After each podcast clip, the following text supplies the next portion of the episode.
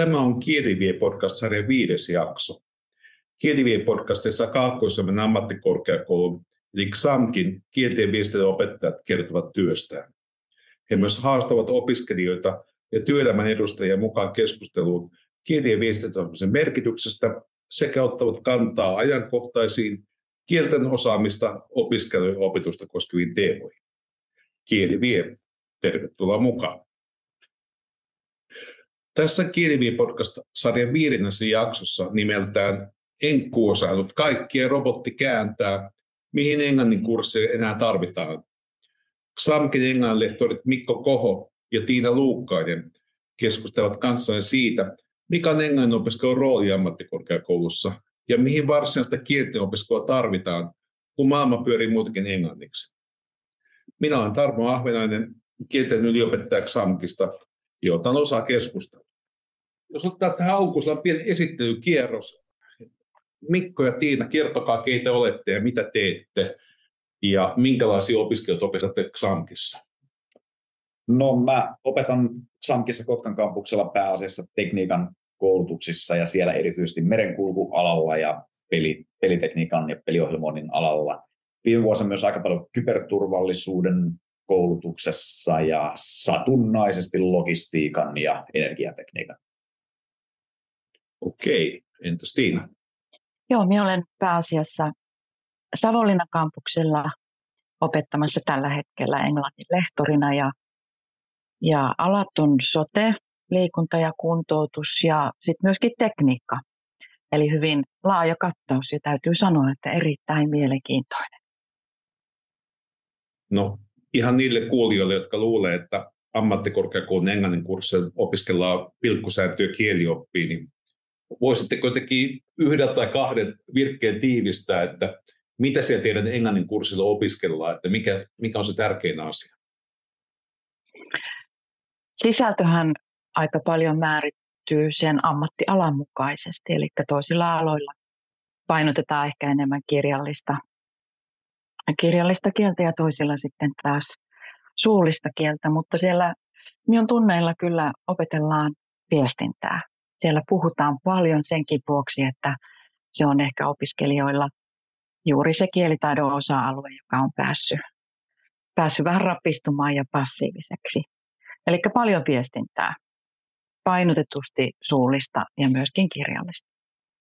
Tähän, mitä Tiina sanoi, niin siihen ehkä voisi lisätä vielä sen, että, että ammattienglannin tunneilla varmaan, varmaan kaikki opettajat yrittää myös ohjata opiskelijoita oman kielitaitonsa vahvuuksien ja ehkä pienten puutteidenkin tunnistamiseen ja, ja sen viestintätilanteen merkityksen ymmärtämiseen, minkälaista tyylirekisteriä erilaiset työelämän tilanteet vaatii.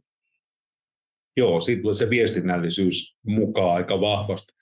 Ja mä tota, itse tosiaan myös opetan vähän samantyyppisiä koulutuksia kuin Mikko, eli mulla on logistiikkaa, energiatekniikkaa, kyberturvallisuutta ja sitten opetan akateemista kirjoittamista ylemmässä tutkinnossa.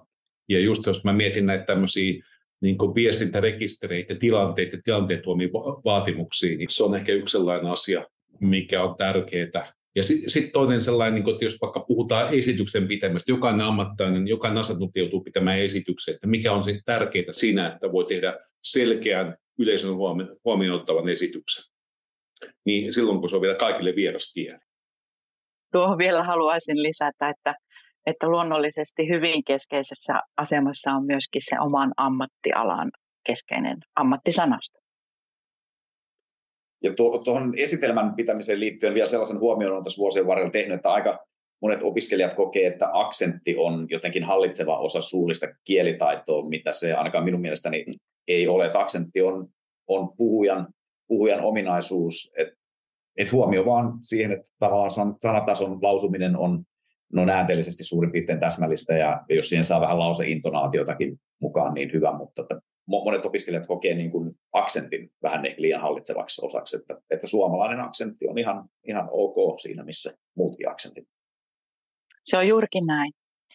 Ja kun aloitetaan opintoja, niin me aina korostan opiskelijoille, että kaikki englannit on täällä hyviä ja sallittuja englantia. Joo, tuo on hyvä periaate. Mun pitää ottaa tuo kanssa käyttöön. No mikä on muuttunut teidän uranne aikana? Teillä on molemmin pitkä ura englannin opettajana ja pitkä ura ammattikorkeakoulussa, niin mikä on muuttunut ja mikä pysyy samana? No, kiroileminen kopiokoneen ääressä on käytännössä, käytännössä niin kuin aivan minimissä. Että tota, jos kiroiluttaa, niin sitä joutuu harrastamaan muiden, muiden teknisten laitteiden äärellä. Joo, mä, mä ajattelin enemmän sitä opiskelijoiden kanssa toimimista. No tuo, tuo osaltaan, osaltaan vaikuttaa myös siihen, koska tota, tällaiset konkreettiset esimerkiksi niin monisteiden jakaminen, niin se teki sen koko oppimistilanteen. Mä koen, että se oli vähän erityylinen, siis se koko tilanne kuin tähän päivään, kun materiaalit on sähköisesti saatavilla. Että, että kaikkien opiskelijan välinen toiminta on vähän häivyttynyt tuonne verkkoon myös luokkahuoneessa. Tämä, tai tämä on tällainen mun, mun kokemus asiasta. Niitä, mun se kiroilun paikka on muuttunut. Se ei ole enää kopiokoneella, vaan se on siinä opettajakoneella, kun ei saa kuvaa näkyvistä projektorista. Ja se, ja se pitää muistaa tehdä vain pään sisällä. Joo, minun mielestä jotenkin se koko kielen opettamisen paradigma on muuttunut siitä, että aikaisemmin ehkä keskityttiin opettamaan kieltä rakenteena, järjestelmänä. Ja siinähän korostuu silloin oikeakielisyys, mutta, mutta nykyään opetetaan kieltä nimenomaan viestinnän välineenä ja korostetaan sitä vuorovaikutusta ja sitä ihmisten kanssa olemista. Mikä on pysynyt samana, niin ihmiset on pysynyt samana. Ja tavallaan ne oppimisen lainalaisuudet, ne on ihan samanlaisia edelleenkin. Joo, kyllä. 10 000 tunnin sääntö varmasti pätee. pätee. Tuota, se vaatii valtavan määrän intensiivistä ja keskittynyttä harjoittelua, että taito kehittyy. Että siinä mielessä nämä kieliaineet on varsin erilaisia kuin opiskelijoita. Varmaan 90 prosenttia opiskelijan, opiskelijan opinnoista keskittyy tietopuoleen, tietopuoleen tai tällaisen ammatillisen kompetenssin rakentamiseen. Ja, ja tota, kieliaineet on näitä ta- taitoaineita, että sen harjoittelussa pätee ehkä vähän eri lainalaisuudet ja ty- työtä tekemällä kielitaito kehittyy. Ja, ja yksi, yksi tällainen pedagoginen juone, minkä koen, koen tuota, edelleen kautta vuosien aika, aika haasteellisena on se, että tuota, miten ohjata hyviä englannin tai hyviä englanniksi viestijiä tulemaan vielä paremmiksi, niin se, se on on tuota yksi, yksi iso, iso juttu. Tähän tulee varmaan myöhemmin uudestaan, sit kun puhutaan, että mikä, mikä sitten englannin opetuksen rooli ylipäätään korkeakoulussa on, kun maailma pyörii englanniksi. Jos teille pitäisi nimetä yksi tärkein asia, jonka opiskelijat teidän kurssin aikana oppii, mä en tiedä pystyykö eri aloilla nimeämään, onko se sama asia joka alan englannin kurssilla, mutta voitteko nimetä, että mikä olisi yksi asia, mikä toivotte, että opiskelija on oppinut, kun se on käynyt tämän kurssin? No mä, mä voisin tukeutua tällaiseen vanhaan, vanhaan tuota sanontaan ja ehkä tällaisen psykologiseen lainalaisuuteen, että kukaan meistä ei ole koskaan ihan niin huono viestiä kuin luulee olevansa, eikä ihan niin hyvä viestiä kuin kuvittelee olevansa. Joo, mulla on ehkä samansuuntainen tavoite jotenkin, kun ihmiset tulee hyvin epävarmoina siitä omasta kielitaidostaan, että saan heidät jotenkin voimautettua siihen, että kyllähän tämä nyt sujuu. Eli että he lähtisivät sitten työelämään rohkeina käyttää sitä kielitaitoa, mitä heillä on. Ja viestiä rohkeasti, vaikka vähän rallimmallakin englannilla. Koska sitten tietenkin aktiivinen käyttäminen jatkossa, niin se pitää olemassa olevan kielitaidon aktiivisena ja myöskin kehittää sitä. Puhuttiin tuossa äsken jo siitä, että minkälaisia asioita se kurssilla opiskellaan. Ja ammattikorkeakoulussahan ei ole mitään valtakunnassa opetussuunnitelmaa, vaan korkeakoululla on autonomia. Ja myös opettaja on aika iso autonomia, että meidän opetussuunnitelmat on aika väliin. Eli se englannin opettajan omille harteille ja pitkälle päättää, että mitä sisältyy täsmäisesti opiskellaan ja mikä sille opiskelijalle sitten hyödyllistä tulevaisuudessa. Niin mitä keinoja teillä on saada tietoa siitä, että mikä on olennaista, mikä on tärkeää opiskelijat tulevaisuuden työelämässä? Mulla on yksi hirveän, hirveän tärkeä tietolähde on työssä käyvät opiskelijat, erityisesti ylemmissä tutkinnoissa. Heillä on niin vankka kokemus siitä käytännön työstä. Ja sitten tietysti ammattin opettajat, kun teen uutta opintojaksoa, niin siinä käsikirjoitusvaiheessa ne aina käydään läpi myöskin ammattiopettajien kanssa. Ja yleensäkin semmoinen maailmanmenon seuraaminen ja tutkimustietoon tutustuminen ja tulevaisuusraportteihin tutustuminen. Nythän tuli just Sitralta tämä uusin megatrendi-raportti, tämän tyyppisiä. Joo, tätä, mitä Tiina sanoi, pitää täysin paikkansa ja juuri tämän aamun ensimmäisillä tunneilla sain, sain tärkeää tietoa työssä, pitkään merityössä olleelta opiskelijalta, että tuota, Kimmolle vaan terveisiä. Kiitos laivan vakavuuteen liittyvästä termistöllisestä selvennyksestä ja täsmennyksestä. Joo, mä kokeilin yhden uuden koulutuksen kanssa nyt tätä keinoälyä, mihin on päässyt. Mä pyysin keinoälyä tekemään mulle opetussuunnitelman ja kurssille, ja se selvisi itse asiassa ihan kelvollisesti siitä, ei se kovin pitkälle konkreettia päässyt, mutta hyvin järkevästi keinoäly pystyi, pystyi kertomaan mulle, että mitä opiskelijoita pitäisi opettaa. Miten tämä keinoälyn kehittyminen vaikuttaa meidän työhön ja miten se vaikuttaa meidän opiskeluun ja heidän tuleviin tarpeisiin. Että tässä, on, tässä, on, tässä on monenlaisia ongelmia. Toinen, toinen se, että miten se voi olla, olla meille työkalu ja toisaalta, että mitä haasteita tulee siinä, että arvioidaanko me opiskelijan tuotoksia vai keinoälyn tekemiä tuotoksia, kun me arvioidaan.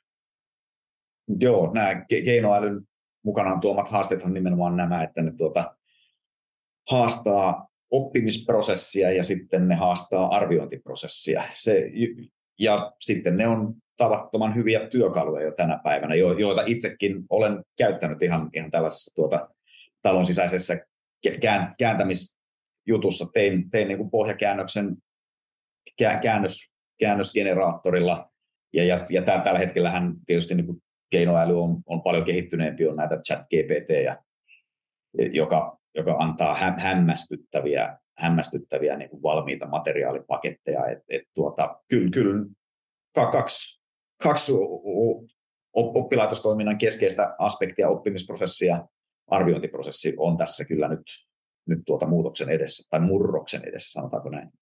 Se on juurikin näin. Chat GPT se on erittäin kiehtova, kiehtova työkalu tai robotti, mikä se nyt onkaan. Ja ensimmäinen ajatus opettajallahan hyvin helposti on, että vilppi huutomerkki. Mm. Mutta jotenkin meidän täytyisi nyt pystyä katsomaan sen vilpin yli, katsomaan niitä mahdollisuuksia sekä opiskelijoille että opettajille, koska tekoäly ei tule häviämään. Päinvastoin se tulee viisastumaan koko ajan. Ja jos ajatellaan sitten tulevaisuuden työelämää, se tulee varmasti olemaan keskeinen työkalu kaikissa töissä. Ja voihan olla esimerkiksi niin, että englannin kielen kirjallinen tuottaminen jää sitten tekoälylle kokonaan. Ja mitä meidän pitäisi sitten opiskelijoille opettaa ja mihin heitä valmistaa.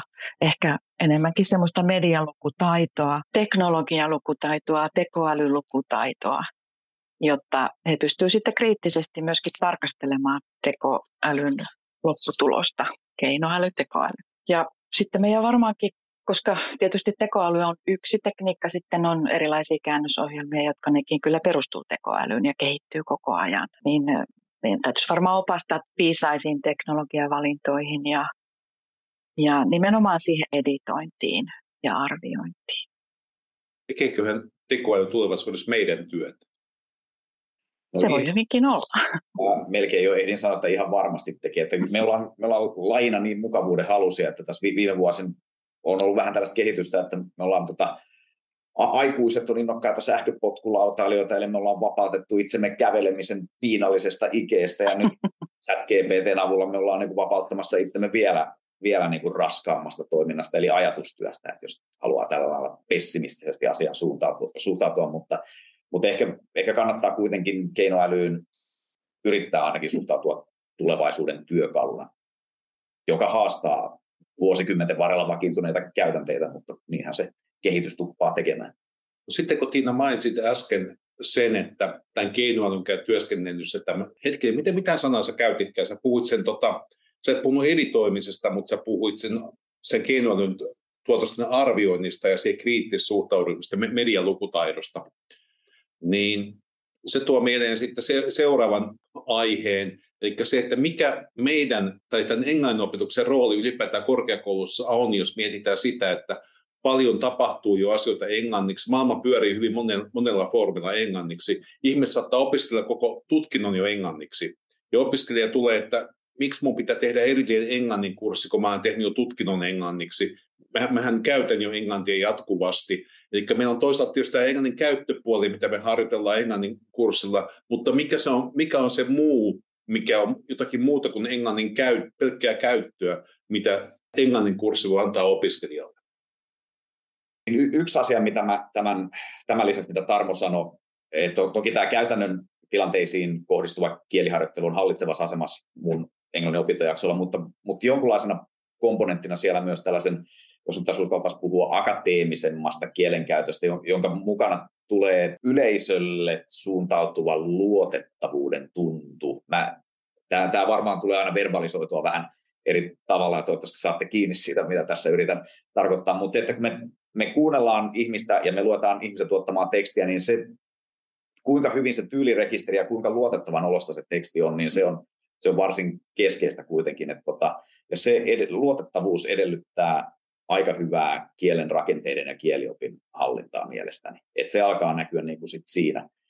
Vähän niin kuin joka päivä, enemmän joka päivä siis työelämän viestintätilanteessa me selvitään kyllä, ei, ei siinä kannata hirveästi ruveta niin virheitä miettimään. Mutta sitten jos me halutaan tuottaa sellaista materiaalia, yleensä ehkä kirjallista ohjeita, ohjeistusta, niin se täytyy niin kuin jo ilmiasultaan olla luotettavan olosta sen tekstin, että niitä ohjeita noudatetaan. Tuosta tulee mieleen, mitä Mikko kerroit, sellainen opiskelija, joka oli tehnyt siihen aikaan meillä teknisen kirjoittamisen, teknisen raportoinnin kurssi englanniksi. Ja opiskelija haki hyväksi loppuun siinä perusteella, että hän oli tehnyt tämmöisiä labraraportteja paljon jossain vaihdossa. Ja ne oli ihan okei, hän on saanut niistä, tietenkään hän ei saa mitään kielistä palautetta, koska on tehty niin kuin tämmöisen ammattisisällön takia. Mutta sitten mä sanoin opiskelijalle, että niin, nämä on ihan ymmärrettäviä nämä raportit, mutta on sellaista letkeä puhekieltä, että jos nyt vähän kärjistetään, niin sä olet tehnyt kaikki ne virheet, mitä me opitaan tätä kurssi välttämään. Ja, tota, ja tavallaan, että se viestinnällisesti toimii riittävästi siinä tilanteessa, mutta äh, just, just tämmöistä vakuuttavaa viestintää, niin se ei ollut. Jos hän työkseen teki semmoisia raportteja, niin hän ei voisi kirjoittaa niitä sillä tyylillä, kun hän kirjoitti. Ja sitten me päästiin yhteisymmärryksen opiskelijan kanssa, että mitä hän voisi tehdä, jotta hän oppisi sen oikean tyylin. Loistava esimerkki, Tarmo, mitä kerrot, niin sitten se toinen puoli, että jos tähän vielä tuodaan mukaan keinoäly ja ajatellaan, että, että okei, kyllähän keinoälyllä sitten tuotetaan tällaista luotettavaa ja uskottavaa ja akateemisesti aivan briljanttia tekstiä, mutta, mutta sitä pitää, siihen pitää pystyä sitten myös vastaamaan, että tavallaan se teksti, minkä jollekin yhteisölle tuottaa, niin sitten pitää olla niin kuin sen takana, että siitä paljastuu, paljastuu kyllä tuota nolostuttavan nopeasti, jos se teksti ei, jos tuottaa niin kuin omiin taitoihinsa nähden liian hyvää tekstiä, niin se, sen paljastumisen tilanne on kiusallinen kaikille osapuolille. Joo, tuo on ihan oikein hyvä pointti ja pätee sitten niihin opiskelijoihin, jotka paljon kieltä käyttää. Että ajatuksenahan tämä on epärealistinen sitten taas näissä meidän peruskieliopinnoissa, joissa opiskelijoiden kielitaito ei useinkaan riitä tämmöiseen. Ja sitten jos ajatellaan, että opiskellaan sitä erityisalaa englanniksi, niin kyllä varmasti erityisalan sanoista tulee tuttuksi. Että mitä sitten kielen, kieliopinnoissa voitaisiin tehdä, niin voi ajatella myöskin sitä laajempaa viestintätilanteiden kirjoa, koska aina ei voi puhua, aina ei voi puhua mutterista. Että täytyy osata puhua myös muista vaikka, asioista. Vaikka kuinka haluaisi. vaikka kuinka haluaisi. Eli tota, sitä, semmoista ihmisten kanssa olemista ja vuorovaikutusta ja viestintää laajemmin muisteen, kun tehtiin aikanaan semmoista Prolan-tutkimusta eri yrityksissä haastettiin, että mikä on tärkeä kielenkäytössä. Aika monissa yrityksissä sitä tehtiin. Terveisiä vaan Marjatta Huhdalle eläkepäivillä, joka on Metropolian entien englannin yliopettaja. Siinä tuli esiin, että semmoiset työntekijät, jotka joilla on aika vähän kokemusta kielenkäytöstä kansainvälisesti, niin he painotti sitä ammattisanaston tuntemusta. Ja heille, joilla oli enemmän kokemusta, olivat sitä mieltä, että no, aina tulee uutta sanastoa ja aina sitä uutta sanastoa pitää oppia, että kukaan ei voi hallita kaikki, että se pitää tilanteen mukaan oppia. Mutta on muita tärkeämpiä asioita tai vähintään yhtä tärkeitä asioita kuin sen täsmällinen sanaston hallitseminen. Ja ainahan se ei täsmäisen sanan, sanankaan hallitseminen ei auta. Muista kun koutin pankkihenkilöstöä, niin se, että tietää mikä on annuiteetti laina englanniksi, niin ei auta, kun se asiakaskaan ei ymmärrä, vaan se pitää ostaa seittää asiakkaalle, että tarkoittaa annuiteetti laina. Mulla on tässä myöskin käytännön esimerkki. Joskus aikaisemmin opetin paikallisessa tekniikan alan yrityksessä asentajia, jotka lähtee maailmalle asentamaan. Ja prosessi meni niin, että ensin tämä yritys halusi, että opetellaan tekniikan sanastoa ja niihin laitteisiin liittyvää sanastoa, jotta he pystyvät sitten tekemään asennustyötä. Ja ensimmäisen jakson jälkeen tuli sitten hyvin voimakas toivomus, että voitaisiko nyt sitä kieltä opetella, että opetellaan vähän rakennetta, kun pitää kuitenkin jotain kirjoittaa aina joskus. Ja sitten keskityttiin siihen ja sitten tuli vielä kolmas jakso, jossa se tarve olikin, että voitaisiko opetella sitten tämmöistä small talkia, kun illallisella sitten kun ollaan, niin pitäisi jotakin osata sanoa. Mm. Tämä, tämä on yksi niitä, niitä tuota opetuksen muuttumattomia realiteetteja, että ne tarpeet aina vaihtelee yleisön mukaan. Ja tuosta, mitä Tarmo hetki sitten sanoi, mihin Tiina, Tiina, Tiinakin esimerkki liittyy tavallaan tämä niin kuin tilannekohtaisuus ja, ja se, että on kyvykäs selittämään asioita, niin sehän on, on yksi asia, johon keinoäly ei tällä hetkellä pysty. Tällainen tilannekohtainen asioista selviäminen, kun ei sitä täsmällistä sanastoa ihan just löydykään.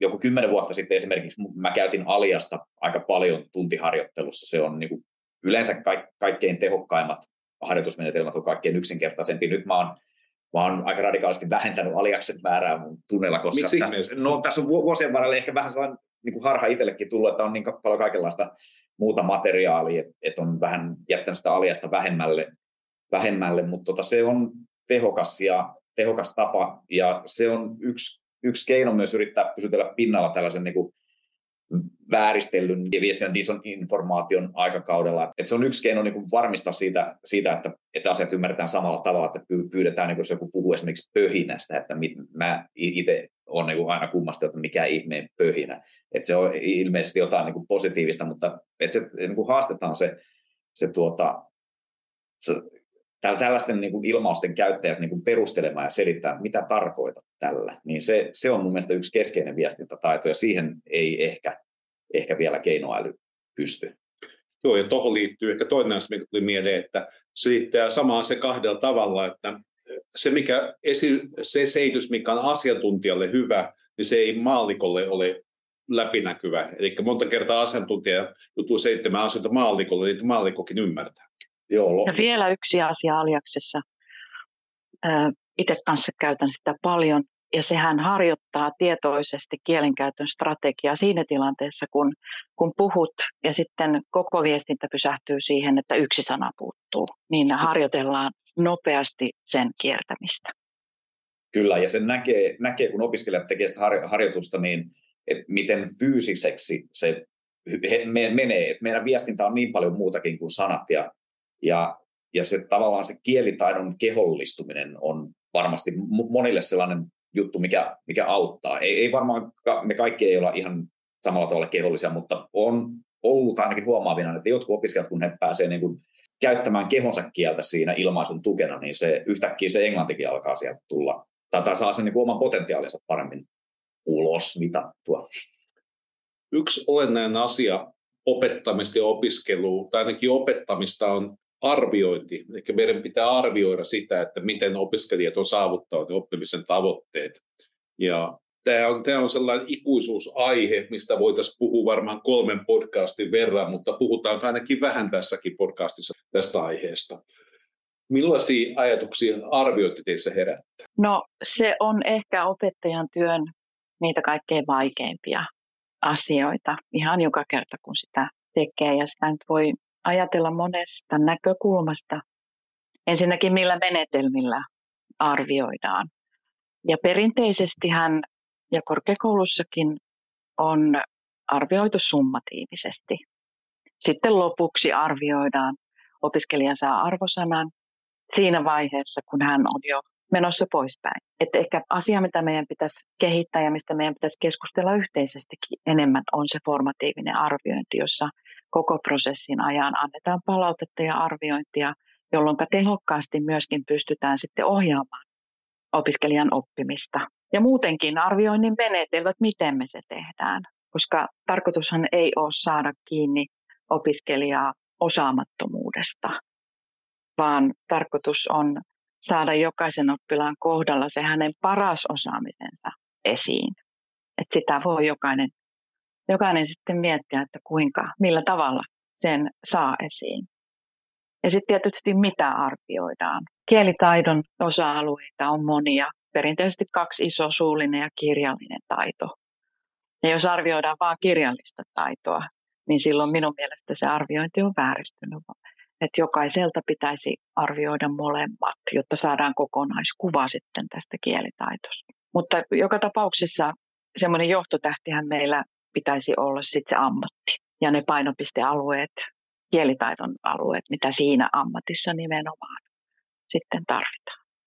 Jos me tästä formatiiviseen arviointiin tartun, niin se ehkä, mikä meitä sitten vaikeuttaa formatiivisen arvioinnin tekemiseen niin systemaattisesti kovin laajasti, on yksinkertaisesti se meidän ajan puute. Jos me mietitään, että me annetaan, on joku tehtävä kurssin alkuvaiheessa ja me annetaan viisi minuuttia henkilökohtaista palautetta, käytetään siihen, että me annetaan jokaisen opiskelijan palautetta ja ryhmässä 40 opiskelijaa, sitten miettii, että kuinka montaa kurssia opettaja opettaa samaan aikaan, niin äh, meillä ei oikein vuorokauden tunnit riitä. Että ja sitten, sitten toki formatiivista arviointia tai palautetta opiskelija voi saada vaikka jostain automaattisesta tehtävästäkin, mutta se ei ole ihan, ihan sama sitten, kun se opettaa antamaan palaute. Joo, t- tässä nämä kaksi, kaksi tärkeää juttua, mitä Tiina sanoi, äärimmäisen tärkeää, että arvioinnissa, arvioinnin ja etenkin tietysti palautteen pitäisi, pitäisi ohjata opiskelijaa näkemään se, mitä hän osaa ja mikä on, joko tulee jo hyvin tai on tuloillaan hyvin. Ja, ja tässä, tässä tietysti niin kuin aina tuntee itse piston sydämessään, että, että että miten hän ne omissa palautteissa arvioinnissa sitten eh, näkyy, näkyy tämä balanssi, että keikahtaako se vähän liikaa sinne negatiivisen puolelle. Mutta tämä Tarmon esille tuoma käytännön ongelma on todella konkreettinen. Että arviointi, hy, hyvä ja huolinen henkilökohtainen, uh, jos puhutaan kuitenkin pa- uh, palautteesta, palautteesta, niin se vie paljon aikaa. Arviointi vie myös paljon aikaa, ei ehkä ihan, ihan niin paljon.